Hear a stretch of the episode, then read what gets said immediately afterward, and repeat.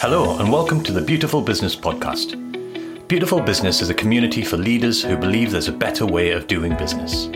We believe beautiful businesses are led with purpose by people who care, guided by a clear strategy, and soulfully grown. Hello, and welcome to this week's episode of the Beautiful Business Podcast. My name is Yiuwin Tsang, part of the Beautiful Business team, and this week I was joined by Alex Holliman. Alex is the founder and managing director of Climbing Trees, a B Corp certified, forward thinking, ethically minded PPC and SEO agency who are experts at Google and Facebook ads. Alex leads a team of 16 talented digital marketing experts who are on a mission to create a positive impact for their clients and the planet. Before this, Alex spent 20 years working in global media giants and independent agencies.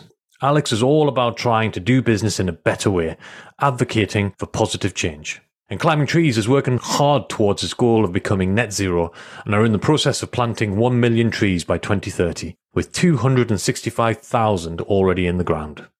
Let's talk about growing and retaining the team. Tell us a bit about the Climbing Trees team. How big is it? What's the structure? And how does it work? So we're 15 or 16 strong. I think in terms of we've got two clear sides, paid and organic. And so we have leads on those. And we're going through a process of working out, we're thinking about the language we use for job titles. And so going to do that collaboratively. And then we're thinking about restructuring because what we know is where we are in our journey has got us here. But then if we want to double in size over the next two or three years, it probably will hold us back. So we need to do a piece of work there in terms of structure. I'm not a big fan of job titles and I've had to surrender into being managing director. I think before that I was founder, but part of my growing up has been stepping up to be managing director. I'm not a big fan of job titles that imply um, sort of leadership or control. I do recognise that job titles are important internally for people working out where they are in the scheme of things, and then externally in terms of first impressions, where does this person fit in? And so we're going to talk about what language you use across the business in terms of job descriptions. Yeah, so we've broadly got these two sides of the business. We've then got an admin function, which it takes up admin, finance, marketing. And there's a sort of, you know, emergent roles appearing. We'll hope to recruit someone for marketing later on this year. And I think as much as possible, I just try and get out of the way of the team. They performance manage accounts. And we've recruited Jody, who's performance lead, who's coming in to try and help people onboard new clients and then also maximize the potential that we have with our existing stable of clients. So there sounds like there's a real if not in terms of the job titles. And it seems funny, doesn't it? It's almost like the cart before the horse. You know, it feels like you need to know what the function is. What are they responsible for? What do they need to be really good at? You know, what do we need them to do? And then you can work out what title fits almost past the fact. Absolutely. I think we're taking an approach where we're going to have people that are not client facing, they're just technical deliverable. We'll then have account management function, we'll have project management functions as well. So there's sort of like an evolutionary piece that we're going on. Mm-hmm. Is this where the playbook comes in? When we spoke before, you talked about the climbing trees playbook and the big thing for you about enabling transparency with the team. Yeah, and I think that you know we've doubled down, and it's mainly inspired by the B Corp thing. So we offer coaching, mentoring, training. So 100% of our staff were trained in last year. We provide mental health support. We're doing a whole like six week project on mental health and dealing with stress because agency life can be quite stressful, and it's something we continually need to do better on. And so we're doing that. I think that's starting in a few weeks' time. So we really try and look after our people. We've got private medical insurance. We pay really, really competitive rates. The majority of our team have had bonuses over last year. We gave a cost of living bonus because we didn't want our staff feeling the pinch going into last winter. And so we really retain our people. And I think that's a big thing for me in terms of as a stakeholder, I could lowball people in terms of salary, make a load of savings, not bother training them and that kind of thing, and have more dividends to take out. And I think short term, I'd probably be better off for it. But longer term, I'd probably end up having a higher staff churn and more problems. So there's a balance with that piece. And I think in terms of legacy, to be an employer that really gives a damn and cares about their staff, that's important to me. And so we do things like going into the pandemic, I presented saying the cash flow. So I was worried about the business. So I thought they'd be worried about the business. They knew what was going on. Each day we were getting one or two calls from clients saying we're going to pause our activity, we're going to stop our activity. And so we presented the cash flow forecast. We had the cash in the bank so they could see our run rate on the bottom line. This is what's in, this is what's out, this is how far we've got to go. Because what I didn't want to do with a young team is just turn around one day and say to them, Yeah, that job you've had for the last few years, well, it's gone. So I wanted to take them on that journey. We didn't have to, but we sort of shared that much information. Coming into last year, I said, I always sort of prepare for the worst, but then shoot for the best. psychologically it's probably really unhealthy of me. But I think what I wanted is if we did go into recession and clients were cancelling, I gave my team a recessionary playbook in terms of this is what would happen. And so we've built up reserves in the business whereby we would aggressively go after new business for three months to replace any sort of losses and that kind of stuff. We haven't had to activate it. But what I didn't want is my team thinking, what happens if we do lose clients and we do go into a recession? I wanted to own that sort of narrative and reassure them that they would have a three month plan to actually, you know, go after new business and try and, you know, make up any shortfalls.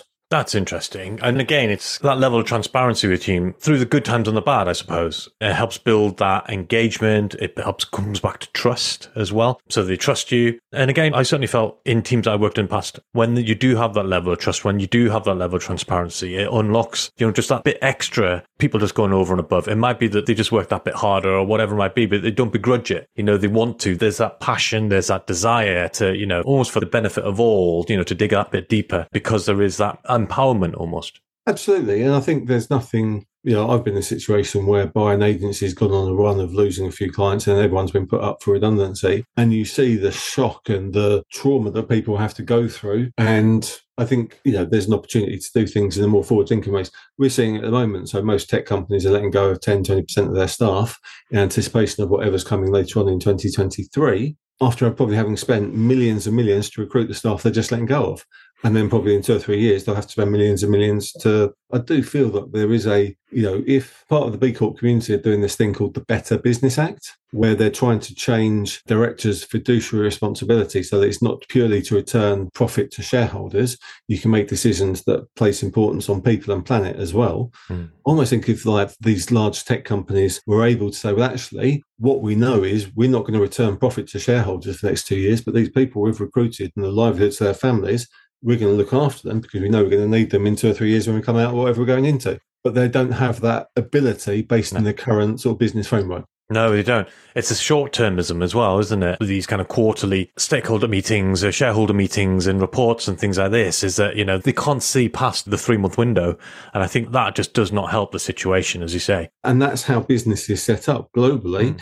And I think this Better Business Act, the UK have one of the most considered business acts globally, and we would then move into the position of being a beacon for hope for business globally as well. So I think there's a tremendous potential for it. So we'll see. I think it's going through like Parliament and being read and that kind of thing. So that's interesting. That'll be really interesting. If nothing else, almost like a litmus test to see how much power, dare I say, you know, the influence and power that, you know, these bigger corporates and the people who sit on those boards have, you know, to kind of affect these kind of movements. And there's a lot, I hear you speak so passionately about making a difference and making a change and looking after your team. That must speak a lot to the culture within the team and the culture that you built there at Climbing Trees. What, how would you describe the culture there? And the other bit that'd be really interesting know would be how do you protect it and make sure that there aren't, you know, negative influences on it?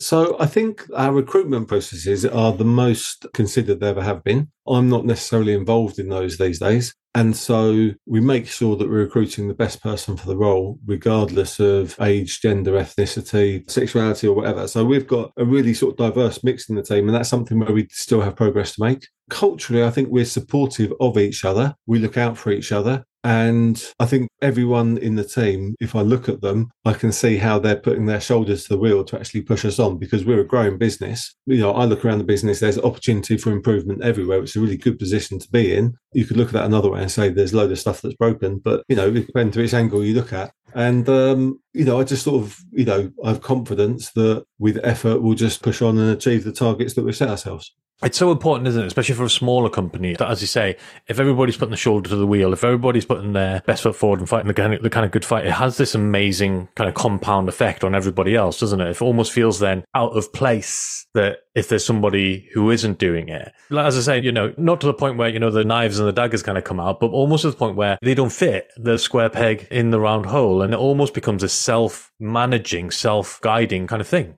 Absolutely. And we have people that are permanent part time and so what we don't want is them overworking. So they're part time because they've got family commitments that they want to fulfill whilst having a engaging career. And so we're very clear that we don't want people just to have a culture of presenteeism or overworking. But there are always situations where you will have to go above and beyond. And there's no moaning and groaning from the team on that.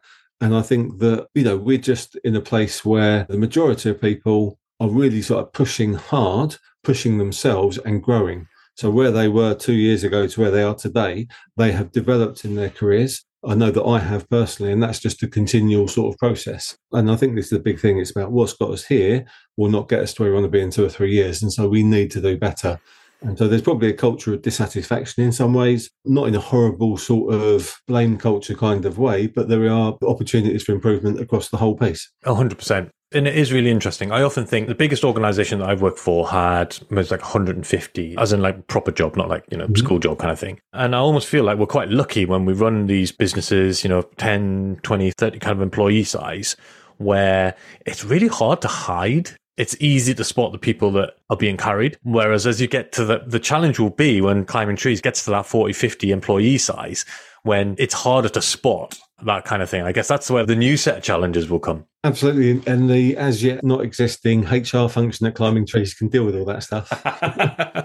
Love it. Great stuff. I want to touch on very briefly, just so we've got a couple more minutes left, about the sustainability part, because you're part of the Million Tree Pledge, I believe, at Climbing That's Trees. Right, yeah. And there's over a quarter of a million trees planted through you guys. Is that about right? Yeah, I think it's, yes, absolutely. It's like 265 or something thousand. That's incredible. What kind of effect does that have on the team? Is it a big deal for you? I mean, it's a lovely thing to have on the website. I think it's a lovely thing to do, the right thing to do from a planet perspective. Does it have an effect on the team? Do you feel it has effect on the culture and the people? To some degree, yes. I think that, you know, this stemmed out or grew from the B Corp application process. I'd never considered our impact on the environment. And so we've doubled down on that side of things and we've used a tool that BEMA share where you can go through a course and measure your own carbon footprint. We did that for 2019, which was a benchmark prior to lockdown 2020. We've worked with an external provider to provide accurate data for 21. We're just finishing off modeling 2022 data. And so, in terms of sustainability,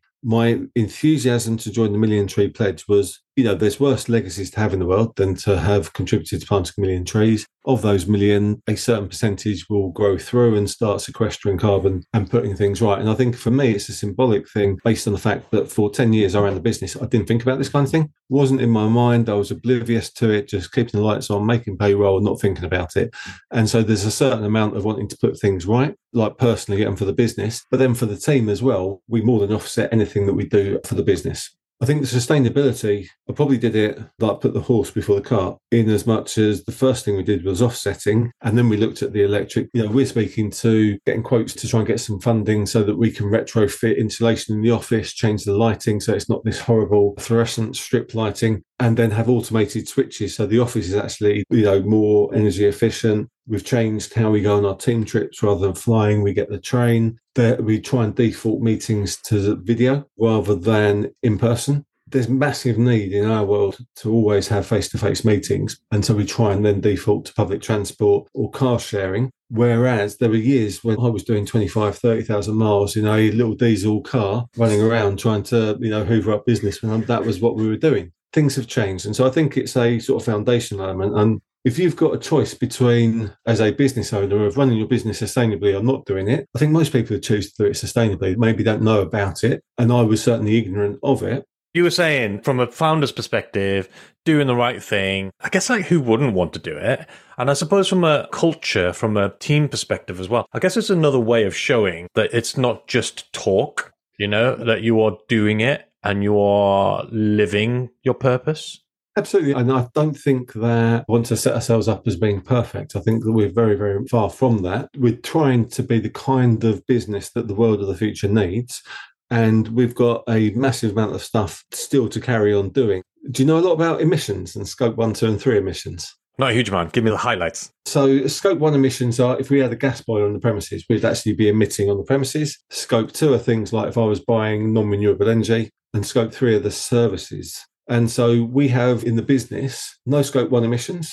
Scope two emissions is there are some emissions, even if you're renewable, when the energy is sent down the not pipes or tubes. Down the wires, um, yeah. Scope three emissions are then what we buy. So if I've got an accountant that is sustainable and one that isn't, our money's going in one way. It's like with banking. It's the same with the stationery we buy, the machines we buy, so everything we buy. So we stay in hotels. You can stay in like environmentally friendly ones or less environmentally friendly ones. If we're going on a business trip, you can fly business class, you can go first class, or you can go economy. And economy is much more efficient based on the room that it takes up. So there are all number of considerations with how you spend your money. And I think the process we've worked with with our external consultant is to try and uncover where we need to do better so that we can then try and manage that and then reduce it. And so, yeah, it'll be interesting to see where our 2022 data has got to because the world from 21 to 22 was very different in terms of pandemic being over, things opening up, us doing more stuff. And so my fear is we're actually making per employee more of a negative impact on the environment than we were during lockdown. Mm. So then we have to start thinking about, well, actually, how can we change things? So that's why I'm always at pains to say, even though we're doing all this stuff, we will still be having an impact. And that's what we need to try and do better on. Thank you so much to Alex from Climbing Trees for joining us in this episode of the Beautiful Business Podcast. I really enjoyed our chat and I hope you enjoyed listening to it. Thank you. Thank you for joining us for this week's Beautiful Business Podcast. Beautiful Business is a community for leaders who believe there's a better way to do business. Join us next time for more interesting discussions on how businesses can bring about change, helping communities, building a fairer society, and safeguarding the planet. You can also join in the discussion at www.beautifulbusiness.uk.